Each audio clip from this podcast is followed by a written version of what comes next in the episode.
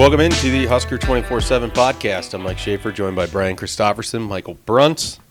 It is the middle of the week, headed in towards Nebraska versus Illinois under the lights in Champaign, the worst Big Ten town in the conference. Gentlemen, do you agree with that assessment? I I can get on board with that.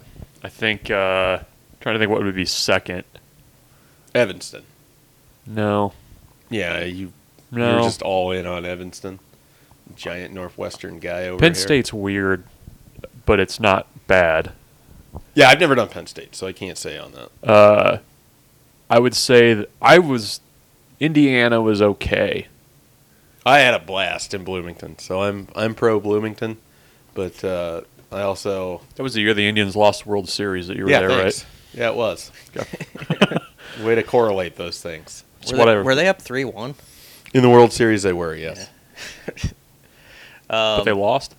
they didn't win Okay. I wasn't even paying attention when you asked whatever question you asked. Sort of like most of my schooling. So you were focused on the World Series in 2016. no, I was I was looking off into the distance. Brian, Uh, what is I the- asked if you think that Champaign is a worse Big Ten town. Um, you know, I haven't really been around the town a lot, so I don't want to badmouth them without experiencing This it. is a show that believes in disparaging. just no matter what, like it probably sucks if you. Yeah, If in doubt, it probably sucks. So seems that way.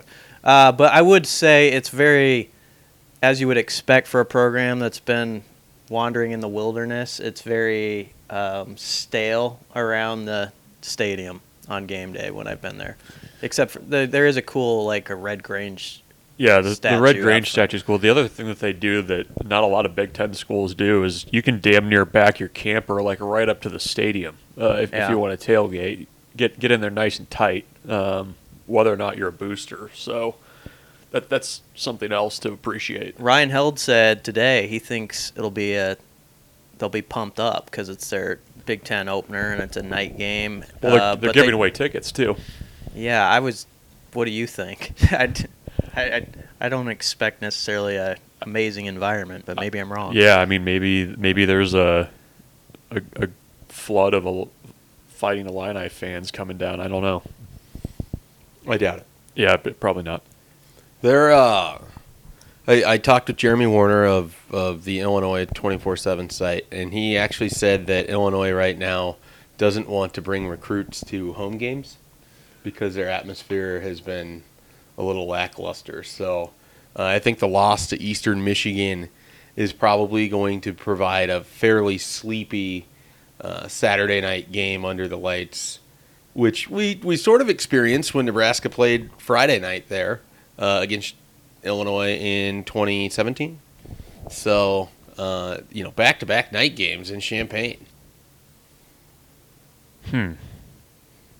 That w- I don't really remember a lot from that game. Like, it was Remember pretty making forgettable. a lot of Dave Rimington jokes because it was after it was the first game after he had been Yeah. announced as the interim AD. It was a Friday and, night. Uh, yeah, I remember the Friday night because we drove the day of, and it was kind of a long day. yeah, it was a it was a very forgettable game, in which a very bad Nebraska team looked far superior to Illinois. It, it- Well, that was the one where Illinois had their qu- their starting quarterback was moved to tight end like the next week, right? yeah. yes. Uh, ben Stilley had a really nice game that day. Uh, Stanley Morgan had a bunch of drops. That's what people were talking about. But he still had like a ton of receiving yards. Right. Yeah. But that's that's sort of the game that people point at as to why he didn't have 2,000 yard receiving seasons. Ah. Um, Oh, Zigbo had a decent game. He always played well at Illinois. yep. He played well in the game they lost in bizarre fashion too. Yeah. That was his first like uh, kind of introduction to the Nebraska fan base. That's probably the weirdest game I think I've ever covered. Was that one? And there's been some real weird ones, but That was the weirdest game yeah. because it was on a Friday. No, no, no. The the one that they 2015. lost, 2015. Oh yeah, yeah, that was a weird game. It was uh, where you almost had to intentionally be like, "Here, Yeah. here, take my yeah. sandwich." Take this win. Yeah, well. On let's, that note, let's uh, before we get too deep into Illinois, which we will have the hype cast, and we will attempt to get you hyped for Oh, this we will. game at 7 p.m. in Champaign on what I assume is the Big Ten Network or some other provider. it's Raycom Sports. I think is televising it. you can you can watch it on Facebook. Yeah. It's it's part of the doubleheader with Hawaii. Whoever Hawaii's playing that day is going to follow at, at, Oh. at 11. Uh, so we'll have the hypecast, and uh, we'll we'll get more into the Illinois game there. Let's talk Northern Illinois. Nebraska won that game forty-four to eight. We recorded probably the best podcast we've ever had that nobody Jeez, was able it to was hear. amazing. Uh, at least the best one since Brian and I did one without Bruntz. That the audio quality was so bad, we lost multiple listeners for the rest of. The Oh, their we life. got lambasted for that. Yeah, that was. we uh, took some heat. That was not good. You're not allowed to not be here. Was that in May? Yes, Was- It Okay. sounded like it was. Uh, it was bad. Um, and we had to work to get to that thing to 25 minutes. If I knew it was going to be so bad, we would have skipped the whole thing. But Wow. anyways, Northern Illinois. What do you remember? Uh, what are your thoughts from the game? We'll start with Bruntz. Well, I mean, it was a complete game, which Nebraska needed to have. I thought that they played four quarters of solid defense. The offense looked as good as it has um, this season. I, th- I think it was the ultimate get right game after Colorado, and kind of gave everybody a kind of the warm fuzzies heading into uh, conference play. So I don't know. I mean, I- there's not there wasn't a ton to quibble with. Um, yeah, I, I don't know. It, it it felt like a non-conference game should feel, and I think that's kind of what Nebraska needed there. Brian, Well, I think I think the defense has played 10 and a half to 11 really good quarters of football. So I think if there's one thing, you know, you'd say going into the conference play in that in this last game, I think helped solidify that idea is they have made a lot of strides on that side of the ball. It seems like, especially stopping the run. So uh, I I was impressed by how they they just completely took that away. Darrion Daniels had a very good game after kind of a lackluster first week. I think the last two weeks you've seen him kind of live up to the hype as the nose guy. And Northern Illinois' coach, even afterward, was basically like, "Yeah, he kind of messed up everything for us." Uh, so that that was really good to see. I like the goal line stand. You know that sort of stuff is encouraging. Like even when you're up a lot, like you're gonna f- scrap for every inch, uh, any given Sunday style.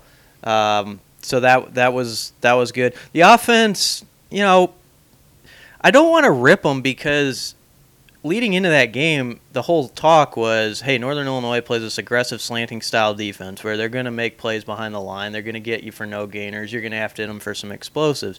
So the game plays out exactly that way. I don't want to like go back on all the words that were said the previous week and act like you know there wasn't some success when you get 525 yards and 44 And you hit points. some big plays. I do think, and Scott Frost, I think, said this this week, that it's not quite there yet. It, whatever it is, like O line and stuff, you don't feel like it's quite polished, and the fan base feels that. And maybe it's because the expectations were so in the clouds for the offense because it's year two and Martinez and all that. But I've made the comparison this week. It's like kind of watching like Tiger or somebody like Spieth off who can piece together a good round of golf and make some amazing shots, but that feels like they're in scramble mode a little bit. They're not consistent off the tee, and that's kind of how I feel watching the offense so far this year. What I liked from that game, we'll start on the offensive side of the ball. It was good to see Dedrick Mills got downhill. He was more explosive in that game than he had been in the other two. He went for more than 100 yards. First time someone's done that against Northern Illinois for 18 games. So that's uh, impressive in itself.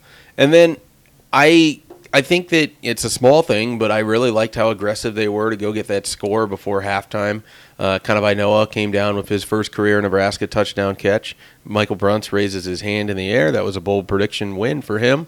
First of the season, I believe. yes, Uh, so, and it even came with a review, Mhm. and that uh, that extra oddly specific prediction made it even better. But I I think that it's good when they get aggressive like that. They they looked a little bit different at times on Saturday when they put Adrian on the move. They let him throw on the move a little bit. I think they have to work that into their offense until they get the tempo to where they want it, and they are starting to snowball some teams. So I I liked what they did on offense. It was great to see Maurice Washington with a couple big plays. Uh, you saw a little bit more tight end involvement. You saw some other wide receivers get involved. Defensively, I mean, this is continues to be as they said it would. They were going to take away the run from teams and then force everybody to adjust to that. And they had a couple coverage breakdowns. They had a couple communications issues that allowed guys to run free, and better quarterbacks would have hit them, and it might have changed the game a little bit. But if they clean up some of that, uh, there's a lot to like with what they did defensively as well. So overall, I mean, I thought it was a really positive game for Nebraska. Certainly, when you win by 36 and the spread was 14, uh, they more than took care of business, and they didn't give up a touchdown. I mean, they they gave up really six points defensively, and the offense gave up two points, uh, which the offense needs to stop giving away possessions on their own third of the field. They've think- done that in every game so far. Yeah. It is uh, is absolutely going to hurt them in conference play if that continues. I think that's probably why people were a little annoyed still, the people who were annoyed. But the defense, back to them, nine takeaways, and I think we talked about it on this podcast before the season. If if they could get that number of takeaways in 12 games up to like high 20s or something, we like their chances in the West. Now, obviously, you have to make those takeaways happen and the. They're going to need to come in the to couple of key games that are going to decide this thing. Uh, you can't have like five against Illinois and none against Wisconsin. You know, Or Ohio State. no, that's how that stat works. But uh, it's really encouraging that they are that aggressive style of defense, sort of like the UCF group, where it's like, you know, we'll get you the ball back and get you some good field position too. So that's good. The the the goal line stand I thought was important um, late in that game, just for the from the standpoint of just not bending. I mean, you, you had Eli Sullivan making a nice play on fourth down, uh, Darrion Daniels getting the stop uh, on third down. I mean that that that and then the the possession that you talked about right before halftime where they went down and scored. I mean th- those are two you don't want to assign too much weight to something like that, but those are those are key things that you can build off of. I think in the future. They're confidence builders. right, right. Um, there were a couple notable injuries, Bruntz, in that game. What do we know about Cam Taylor Britt and Brenden Jaimes at this point? Uh, well, after Brenden Jaimes practiced in some form or fashion today, he was in full pads. Um, leaving the practice field, he was quite sweaty, so he uh, w- was doing some exertive activity of some kind.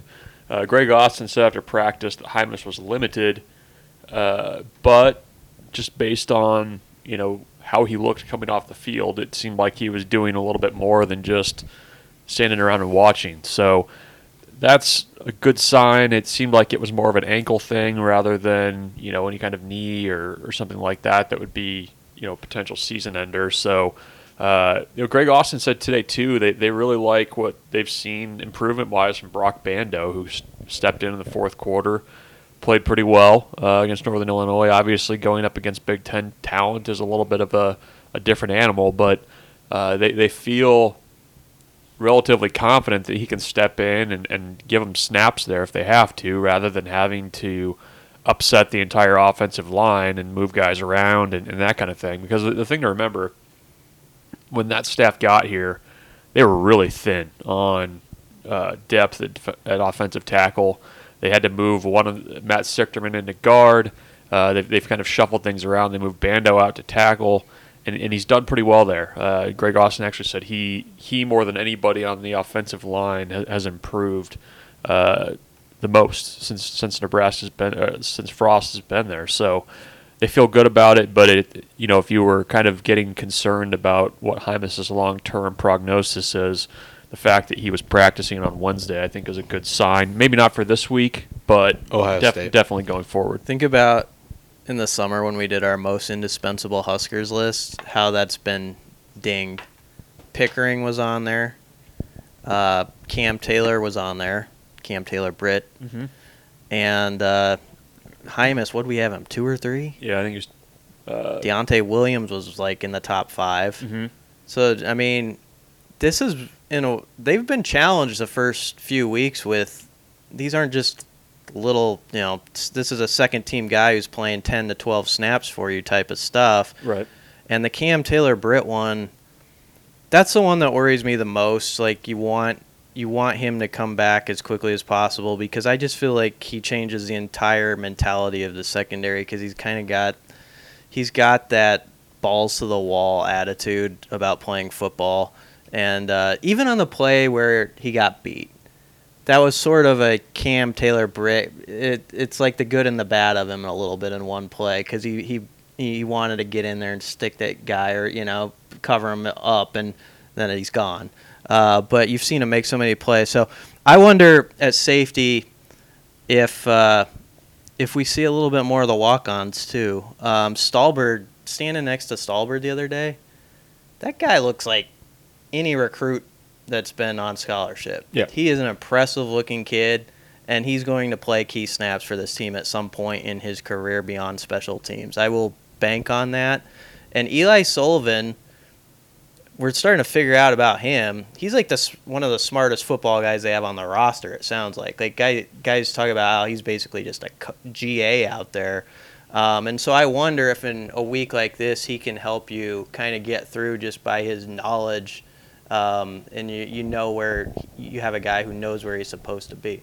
Do, do we see any young guys that are really getting closer on Myles Farmer, Noa Pola Gates, those those guys who have played now? Um, Pola Gates has played twice, and uh, Farmer played once against Northern Illinois. Without getting greedy or cocky, this would be a nice game for them to get that four, 17 point type of lead third quarter or whatever, and maybe you can sprinkle in some of those guys for snaps like Farmer and just see how they handle it. And that's why getting leads in September I think is so critical now with this new rule because it allows you to actually see how does this guy respond when we're actually keeping stats and this goes in the media guide forever this score you know what what type of player is he then and uh, I would think one of those guys could emerge Quinton Newsome it seems like is um, I don't know do you think he's gonna sail past the red shirt um, I think he he's when we kind of ran through that list, he was a guy that I think we both said was going to do that in part because I think they need him on special teams. And I, I forget who it was mentioned, you know, in, in terms of snaps and how much the starters are playing. One thing they'd kind of like to do is to get some of those starters off of special teams units, and that's where a guy like Newsome or Farmer or Yeah. Pola Gates or somebody like that can help you out by, by giving you a little bit of depth there. has Pola Gates played in two games or one He's been credited with two. okay so that's something to watch Yes. Um, I think Braxton Clark is going to be important this season Mhm. still. And y- I, You you called it last week. You said he was going to get in there a little bit, and he had his, his well, I, first kn- interception. I, I had heard from a little bird that he was like getting some good reps, and that's not surprising with some of the injuries. But I think he's now with Cam Taylor Britt recovering.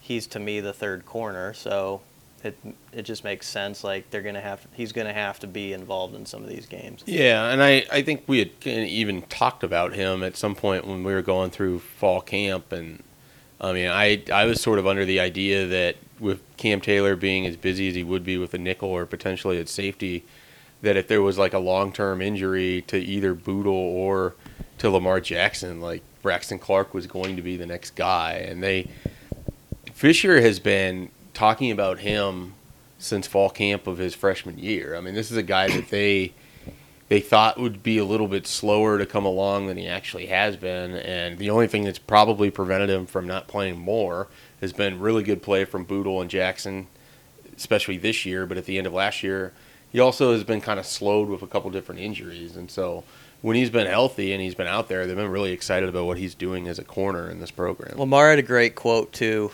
after the game about how Braxton, after he got his pick, was in almost tears about it, and that it was coming from someone in Lamar who's been there, kind of where it's like you're, you're fight. Lamar played more early in his career, but he was fighting to find the big play or that play where people recognize you as doing a good job out there, and I think it's so huge in this day and age where a lot of guys expect it to happen so fast that by that second year sometimes you get just even if it's just a little play in a game that's a 28 point game if you make it and people are writing sidebars about you and you know the guys are slapping you on the helmet i think that's a huge deal to like kind of keep pushing you.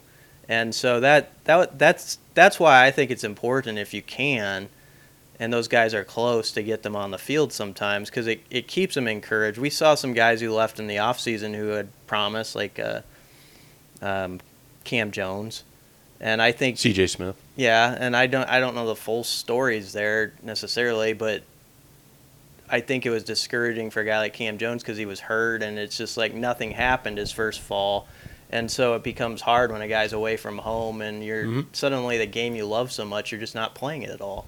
Yeah, and uh, that secondary is going to be really interesting. Just sort of watching going forward. I, you guys mentioned if they're able to to put some of these Big Ten games into different territory score wise, that allows them to to get some of these guys on the field. I mean, Myles Farmer got out there. He's a guy that you're going to want to continue to hear about. That he's pushing. That you know, I I've been high on Stallbird. I think we've all been really impressed by Eli Sullivan, but you know, if Myles Farmer can continue to, to grow and show that he deserves reps, you're going to see him maybe moving up to where he's right there with those guys uh, behind the first group at safety. So it's a it's a never ending battle. I know that we we roll our eyes sometimes when it's you know nothing is given, all of this stuff, but the way that Travis Fisher and, and those guys want that defensive back room to work is that their third string guy is every bit as hungry and every bit as good as their first string guy, and that their first string guy knows that he can't take any plays off. I mean, that's just that's how he is. That's how he built that room at UCF. That's why he left the deepest position room that they had there and came to the thinnest one that they had at Nebraska in this transition. And he's done a really nice job. The the culture of that room is so radically different from the previous defensive back coaches that we have all covered uh, for the last eight years or whatever it would be. Um, so I, I think that's a lot of where their success or their, their confidence maybe comes from is what he has sort of built up through that competition. Let us take a timeout here. When we come back, we are going to hand out some awards. Uh, we don't have names for the awards yet, unless we come up with it during the quick break. I brought trophies though, You, you did, Mhm. um, and a we, jacket, a green jacket. We can't really engrave them though, because Oh, I, I figured. I was just guessing Is at that who you why guys you are going didn't to get say. the wheel? are they generic Yeah. trophies? Did you really bring generic trophies? Yeah, Jeez, You couldn't It's fit like the wheel football. in the vehicle because of the trophies. Is that what happened? the, we need to replenish topics is the problem. Ah. oh, Yeah, well, we'll uh, we'll work on a new wheel, but we we have trophies apparently uh, being handed out here, and we'll also get into some recruiting. It was a good recruiting weekend for Nebraska. We'll go through what has happened there. We'll discuss a little bit uh, looking ahead to Ohio State, and uh, maybe we'll throw in a couple things from baseball and volleyball before we let you go this week as well. Brunt seems confused. Baseball, volleyball. It's fall baseball. We got a loaded second half of the show. yeah, well, that's why people need to stick around. Okay. Introducing the Two Way V4, where groundbreaking fuel cell technology meets fresh foam cushioning for the ultimate performance. With Fuel Cell, each step feels explosive, delivering unparalleled energy return. Paired with fresh foam, experience maximum comfort throughout the game. Its lightweight textile upper offers support and breathability without sacrificing agility. Whether you're hitting the clutch shot or locking down the opposition, the Two Way V4 gives you the tools to play at a high level. Learn more and purchase the Two Way for yourself at newbalance.com. This episode is brought to you by Progressive Insurance. Whether you love true crime or comedy, celebrity interviews or news, you call the shots on what's in your podcast queue. And guess what? Now you can call them on your auto insurance too with the Name Your Price tool from Progressive. It works just the way it sounds. You tell Progressive how much you want to pay for car insurance, and they'll show you coverage options that fit your budget. Get your quote today at progressive.com to join the over 28 million drivers who trust Progressive. Progressive Casualty Insurance Company and Affiliates. Price and coverage match limited by state law. Did you stick around? Are you hearing my voice right now? If you did, we're back. This is Husker 24 7 podcast with Mike Schaefer, Brian Christopherson, Michael Bruntz. We have trophies. look Gross. at those! Wow. They're amazing. Did you, and you didn't build these? No, I ordered them. And you paid money for them? Yes. And I'm going to awkwardly give these to each of the recipients after practice next week. They're so tall. Yeah. Do you like how I'm looking at them? Will you put one on the, the Staring at 'em? table before, you know, Scott Frost talks on Thursday? Put it right next to that Mountain Dew bottle. just just on it, it says participation, which Yeah. is pretty great. Yep. Okay, Book it. What uh, what category of a trophy do you want to uh, attempt to hand out first? Uh, biggest. These are non-conference play awards. okay, Uh, non-con play award trophy for. biggest surprise of non-conference play. All right, BC, who's a candidate? Biggest surprise. Who would you give your fake and, in this case, real trophy to? Do you Well, got one? Do you got one? Do you I've got, got one? I've got one. Go, go. I've got one. I'm thinking. Collin Miller. Collin Miller's been great. I uh, I didn't know what to think with him at the inside linebacker spot. I really didn't know what Nebraska was going to get out of either Collin Miller or Will Honas. Both have been good. I feel like Collin Miller's been maybe a little better. Uh, so I think Collin Miller to me has been the biggest surprise. Brunt, BC, which one of you? Okay, I'll go. Um, I guess I'm not. I'm not surprised that he's playing well. That's not a surprise then. Okay, then BC's sitting this one out for the moment. What No, go ahead. What are you going to say? you got to be surprised. Oh, I'm really surprised.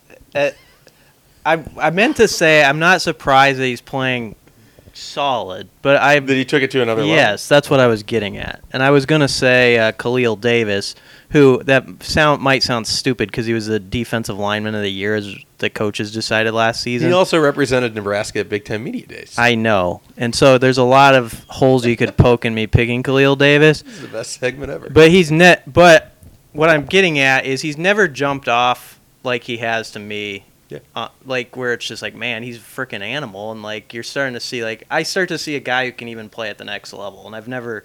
I don't know. I don't want to go too far with that yet. I don't know, but he he's at least making me think those thoughts where I didn't have them in the past. I think that's fair because I, I mean, I've been guilty of basically saying before the season that you know the Davis twins are fine players, but Nebraska needs the guys behind them to jump ahead of them because it just didn't feel like they were going to get to that level. Uh, and both Khalil and Carlos, I think, have had various moments this season where they played really good football. But yeah, both of them. And with that surprise, you could say I'm surprised they run it. The rushing total is as low as it is already at 2.18. Though I don't think they can hold it there. Going with Big Ten play, it's going to get tougher. But that's a surprise. Here's a question that neither of you would have an answer to off the top of your head. Go ahead. We'll, we'll get to it. Okay. I've got a I'm good just- surprise. What What is the lowest total that Nebraska's held opponents to rushing wise for the duration of a season? Oh, I don't know. That's in the media guide, though. Yeah. I'll- I'll- All right. Anyways, somebody can email us with that answer someday. Uh, mine is Lamar Jackson. Uh, there was a we, we got to see the Nebraska drill in fall camp, and Lamar, I believe, was the third guy in, in Yes. the in the the drill. Basically, he was the, the last line of defense, and uh, he kind of like threw himself at the guy's like ankles, and it was a poor tackle, a poor attempt at a tackle. And I have to admit that I was I was a little down on Lamar after seeing that because we've been hearing about how he was playing more physically, all this other stuff. He's really played well this year, Uh, but you know not only as, in terms of forcing turnovers, uh, he's playing the ball better. He's willing to hit a little bit more than, than what we've seen uh, from him the previous three years. Enough so that you're kind of like, okay, this guy, this guy's going to get some looks from NFL teams, and not just because, you know, he, he's got the length that he has. He's actually backed it up a little bit on film as well. So I will say Lamar Jackson. What's the next category? The next category is biggest question mark remaining for you after non-conference play.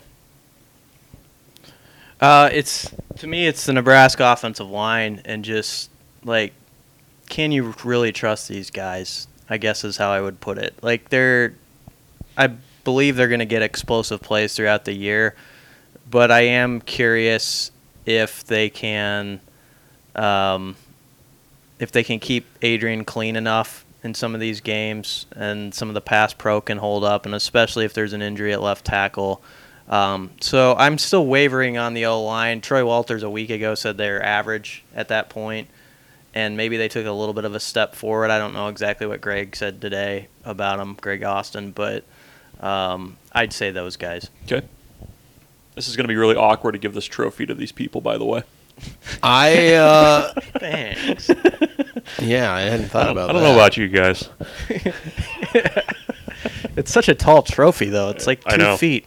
This isn't like any drink out one of it. specific position group. It's just sort of the team as a whole. It's basically can they finish games? Like can they do they have the mental toughness to put teams away? I mean, I still think that's a very fair question here in year 2. Uh, they didn't they did it last year to Michigan State essentially, but otherwise didn't really pop up into any of that. Maybe the Minnesota game, uh, their first real test against Colorado, they failed in that regard. I just I kind of want to know if this team can handle uh, the swings and, and sort of the, the momentum and, and all of it because through three weeks, I don't know if I have a good register on what version of Nebraska is going to show up in conference play. Are we going to see the, the guys that finished the year in November? Are we going to see the the team that struggled to put away Colorado and Northwestern and lost those games? Uh, so I'm still very much unsure if they have the ability to, to finish the job at hand and play 60 minute football. My biggest question mark is whether Adrian Martinez, if we see the Adrian Martinez from last year more consistently. I think we've seen it in very small bursts through three games. And I know that Nebraska feels that he's played well for the most part through three games, but it doesn't feel like we've seen that next step, I guess, um, with him as a quarterback.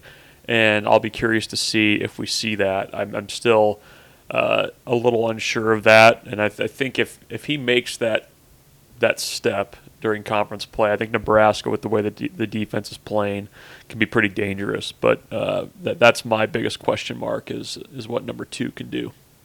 All right. Third one, what were you wrong about? Going in, what How something much- that you How much time we got? well, just one thing. Oh, I guess this is. I don't know if you get the trophy here or if whoever you were wrong about gets it, but somebody's getting a trophy. So, what were you wrong about at the start of going into the season and, and where you're at now? I can go first if you'd like like me to Sure. buy you some time. I was uh, skeptical of Nebraska's secondary. Um, we'd heard a lot about their forcing more turnovers in practice and wanting to take a step forward in that area. I, I kind of needed to see that before, um, you know, we before believing it. And I think through three games, they've shown that they can do that. You know, Nebraska has nine uh, has nine takeaways, fifth in the country uh, in that stat. So I will uh, admit that I was my skepticism about Nebraska's secondary was unwarranted. I have mine if you need more time, Brian. I got one, but I'd, li- I'd like Okay. to hear yours. Just Uh, don't steal mine. I, I mean, I was very wrong in that I thought this offense would be able to kind of hit the ground running from week one. Um, I fully expected that Adrian Martinez would be a Heisman candidate all season. Right now, that seems like a pipe dream at the moment. Goodbye, though, if you want in. Um, yeah, uh, not if you got it in August when uh, sports gambling was legal in Iowa. I'll tell you that much. But it, it's just a situation of I completely overestimated their ability to transition without some key cogs. I I underestimated how hard it would be for Dedrick Mills to get into the flow of things, uh, both with what he's seeing on the field and then also being able to continue to master the offense. And I probably overestimated where I thought Adrian Martinez was at the end of last season relative to where he is right now. So I still think that that version of the offense is out there, and I still think that the version of Nebraska we talk about in November can be dramatically different than the one that we've talked about so far in September. But they've got a little ways to go yet. I will do a few bullet point ones that have come to my mind as you were talking. BC Uh, wants more than one. Well, it'll be really quick. The, I have one main one. It's a positive one. Alex Davis. Um, it, to, in fairness, we we kept writing about Alex Davis even when I know a lot of people were throwing tomatoes at the stories. Like, yeah, right.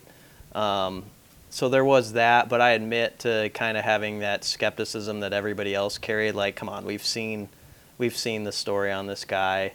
You're telling me he's really going to be the the outside the one of the main outside linebackers and I've basically been wrong about how the outside linebacker position would look as a whole. You know, I didn't I thought it was going to be Tyrin Ferguson Domann starting right off the bat, and obviously some injuries and other things changed that. Ferguson hasn't been that heavily involved, and Alex Davis has. So uh, good for Alex Davis for making it happen his senior year. A couple of quick ones that haven't been as impressive is the tight ends. I thought would have a lot more receiving yards to this point. Still could happen because I think they're very capable, but it has not opened up in this offense. And the other one, I guess, is the the running backs. Um, I I sort of bought into the idea that they could replace Ozigbo easy enough, and to this point, I'm not sold that they can yet. All right, last one. Uh, your non Adrian Martinez MVP through three games for Nebraska. Do you want one on offense and defense, or just, just the whole one. team? Just one. Yeah, that's all we all we have trophies for. Just one. Well, you could split it in half. No, no. Somebody could get I the don't have- base of the trophy. I don't and have the hardware to do that. My last trophy was- from the last one goes to Alex Davis, Okay. by the way, if, if we want to write that down. Got it. Got it. I, I will uh, Have get the it engraver put it- Alex etched. Davis's name in there. It's like the claret jug. He's working in the Yeah. Schaefer's office right now. I wondered who that older gentleman Yeah. with the spectacles Yeah. was. Just a neighbor he hangs out sometimes. Uh, non-quarterback MVP of the first three games for Nebraska. Who is?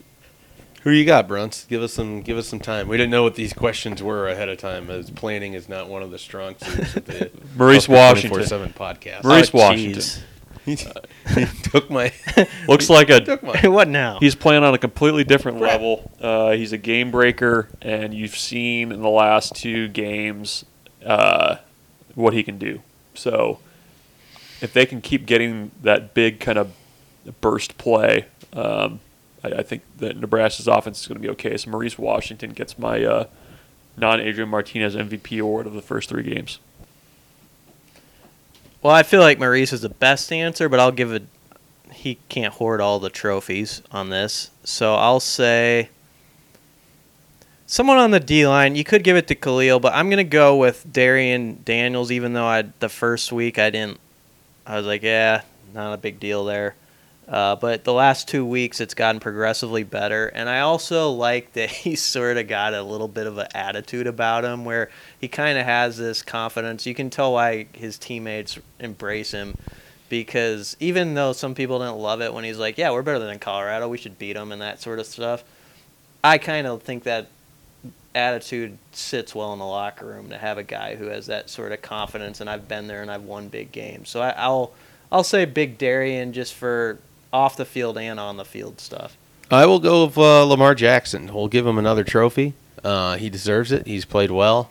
I do think it's Maurice Washington as well, but if I were to pick a guy from the defense, it'd probably be Lamar or Cam Taylor Britt, and Lamar's healthier and has had at least one major thing he's done in every game. I mean, forced a fumble in the first game, interception in the second game, had four pass breakups in the third game. I mean, he's just been involved. He's done, uh, you know, what you want. And I, I don't know if people would have thought this that were on the previous staff or it was around him when he was a sophomore, but he's really become kind of a, a leader in that room and someone that those guys I think either look up to or respect and appreciate. And he's come such a long way. So I'm going to go Lamar Jackson.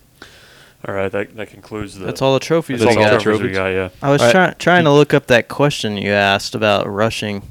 You guys want to talk Croots? Yeah. Why don't you tell, tell us about some recruits? Nebraska had some recruits in this past weekend. Uh, at least one person involved with the program said they thought it was the most talented group that they have hosted for a game since they started doing such things in 2018.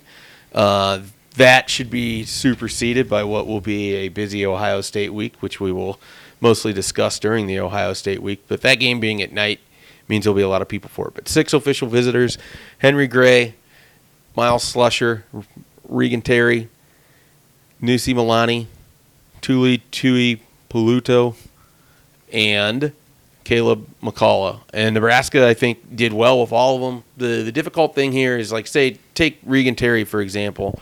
I think Nebraska is in a really good spot. However, his dad works for Boston College. His brother plays for Boston College. He wants to take a few more visits before he makes a decision, and he's looking at a December decision date. Nusi Milani liked his visit. He's looking at a December decision date.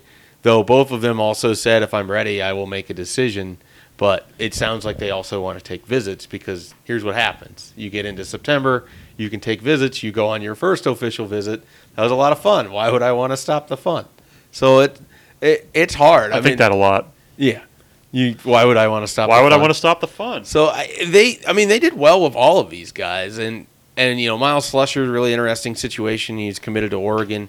Uh, the people that really follow the social media scene know that his profile picture is now from Nebraska, and it no longer says committed to Oregon on his profile. Uh, he's going to take all of his visits, and that's a, a highly regarded four star. They had a bunch of 2021s in the over the weekend. They had a, a, some commits. I mean, you had Marvin Scott came up for an unofficial visit. He loved it. I mean, it's just a a situation where it went well, but I think that rather than try to measure the immediate commitments right after the weekend, you know, put out a few weeks. Uh, You look at how they had the seven guys in for the barbecue over the summer, and people love that. They could end up with four of those seven. It just spaced out over the summer as to when those you immediately got uh, Tamon Lynum, and you you know you see where it goes from there, and and they ended up getting both running backs, and I think they'll end up with Omar Manning. So it just takes a little bit of time. I know that people very much want the commitments now because Nebraska only has 10, and it, it is looming. I mean, December is definitely going to be here before you know it, and they're going to want to put most of that class to bed. So uh, there's there's a lot of work left in that regard. But I think they, they had a really strong weekend. Um, if you ask me which guy maybe they're closest with coming out of this weekend, uh, I think that they really did a number on Caleb McCullough. Uh, it's going to be hard to pull him out of the West Coast, but Nebraska offered him very early, before the schools out west had, other than I think Arizona might have been the one school that was in before. And they've really gone hard after him. He's got a good relationship with Barrett Ruud. He's someone to keep an eye on. Um, Nusi Milani, I thought, might be a potential commit after the weekend. He's got a great relationship with Tony Tuioti, but it seems like they want to at least see a few more places out west. Um, and then I think they did a nice job with Tuli as well. And so we'll we'll see where this this comes in at. The defensive backs, obviously, they they love what they saw, you know. But Myles Slusher has options. Henry Gray, Florida is still looming. It's going to be hard to pull a kid out of Miami, out of the state of Florida when he's got the big three right there. They did it with Marvin Scott, but it, it's hard to do. So we'll see kind of where all that goes. But Bruntz, let's uh let's talk about baseball recruiting here. Whoa, They're on fire. whoa! Will Bolt, guy bans facial hair, and all of a sudden everybody wants in. They uh, it's been interesting. They they've had a lot of success in state, and that's what they wanted to do. And you know, Nebraska baseball, travel baseball, in-state stuff is is a lot better organized than it was maybe a decade ago. You're seeing guy a lot more talent come out of the state. Uh, they picked up last week a trio of uh, in-state commitments. Um, Max Peterson out of Lincoln Southwest, uh, Jackson Brockett out of Elkhorn South, and Luke Jessen out of Elkhorn South. All three of those guys are 2021 commits. The three, number three, number four, and number five recruits in the state of Nebraska, according to Prep Baseball Report, who tracks the hell out of that stuff. Um, you know, Drew Christo uh, is still out there as a top 50 recruit uh, in Elkhorn. Nebraska would love to get him. He's being recruited by Virginia, uh, SEC schools. Uh, so you know that that's kind of the the in-state crown jewel in that class. But uh, I, I think you have to give credit to the staff for quickly getting uh, involved with a lot of in-state talent. Um, you know, I, I think that's not. I don't think that area was overlooked by the previous staff, but I think many in the local baseball community felt like that wasn't where the staff that staff started with recruiting. So. Um, I, I think that they're finding guys that, that are going to fit what, what Will Bolt and his staff look for. So uh, I expect you'll probably see a few more recruits um, rolling in as well uh, over the next few uh, few weeks, just because this is kind of a you know, they're hosting a lot of guys. They're having them in for fall ball uh, practices and stuff like that. But a, a good start locally for them. Did you find the stat? Yeah, kind of. You wanted to know the rushing yards per attempt, which they don't have in the media guide, but here's something along those lines. In 1967 Huskers, held teams to 67.5 rushing yards per game. That's the best. And they 67 played how many games that season? Five, mm, I guess they only would have counted 11 because they didn't count the bowl game stats, which is why I'm always the guy who kind of rains on Stanley's parade last year that Johnny Rodgers actually still had more rece- receiving yards if you count the bowl game. Um, but yeah, 67.5. Nebraska's giving up 82 a game right now. What do you know about that 67 team? Oh man. They went 6 and 4. Yeah. They started off the season 3 and 0 with wins against Washington 17-7, Minnesota 7 nothing, Kansas State 16-14. Shutting down the run. But then went down to Lawrence, got shut out 10 nothing. Hmm. So that heck of a defense on that 67 team. They pitched a shutout against Texas Christian University, pitched a shutout against Iowa State, pitched a shutout against Oklahoma State, pitched a shutout against Minnesota. They have four shutouts. Legit on defense, I guess. That's what Bob Devaney was bringing in 1967. I'll tell you the game. I was looking this up too. That I, rushing defense game that stands out when I was a kid in '87. Nebraska. Some older Nebraska fans will remember this with pride. Nebraska held Thurman Thomas, who was starting over Barry Sanders because he was older, uh, to seven yards in a big game. Um, and I was looking up a quote. Husker cornerback Charles Fryer said after that game, his number is 34, and three and four is seven. That's what he got. That's a pretty good quote. That is a good quote. Yeah. Uh, Wish we could get a little of that after this Nebraska Illinois game in the post game Saturday. That'd be all right. You remember the? You remember what the post game area at Illinois looks like? Yeah. It's like a w- would be generously described as a storage closet. Is that fair? Yes, very fair. you have to you kind of have to meander back by where the trucks come Yeah. in and out. You're just like sucking diesel fumes. Some storage closets would actually be insulted that you, they were compared to.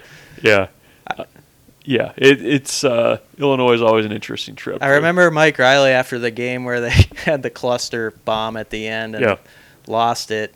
He had to like sneak through. The cameras were lined up and it's so th- there's not much space, so he had to like kind of do like this maneuver his body to move between the last camera and the wall and there's this he was like tripping over people and it was just like and then the light went off right when he Yeah. went up someone accidentally hit the light switch and it went off so that basically was a nice they put like game summation of that they put like a little like church lectern on like on, on like an overturned box, and that's basically the We should spend a pod, I'm serious, like in a bye week or after the season on just weird post game setups and Yeah. situations. It would be pretty funny actually. Missouri is still takes Yeah. the cake, but um, yeah. You got anything else? I'm going down a 1967 Nebraska rabbit hole right now. Oh. Their final game of that season, they lost to uh, to Oklahoma, 21-14. They had seven turnovers in that game. Lost three fumbles, threw four interceptions, out yardaged the uh, the Sooners, who finished with a grand total of uh, like 250 yards in that win. Uh, but Nebraska's seven turnovers couldn't get it done. Wow. Yeah. They had 13 punts. What was happening in 1967? These stats can't be right. I refuse to believe it. You think we'll have 13 punts on uh, on Saturday between the two teams combined? 13 punts? No. Oh, Nebraska had it by themselves against Oklahoma in 1967. It's good to know. You learned something here today. Yeah. All right. Well, maybe we'll come back with a full season breakdown of 1967 for our next podcast, or more likely, we'll try to get you hyped up for Nebraska. We could we could do that do that in the off season. All right, guys, we're gonna break down 1952 today. Strap in. Look, people might like that. I'm actually kind of intrigued by that Yeah. idea. Bill Glassford. what did he have going? We, we could have like guests on that played it that year. All right. If you if you need more uh, Husker 24/7, we will be coming back with the Hypecast on Friday. So listen for that. We'll attempt to figure out the technical difficulties with the. Uh, are we calling it the drive home? Yeah. The final we May not drive. be driving. the final drive. Final drive. Is that what BTN calls it? I, I don't know, but uh, Doesn't somebody on the board suggested final drive, and I don't hate it. So I'm good with final that's, drive. that's the leader in the clubhouse. All right. Final drive it is. Yep. Uh, if, if our technical difficulties are taken care of, we'll have that after the game on Saturday as well. You are listening to Husker 24 7 podcast.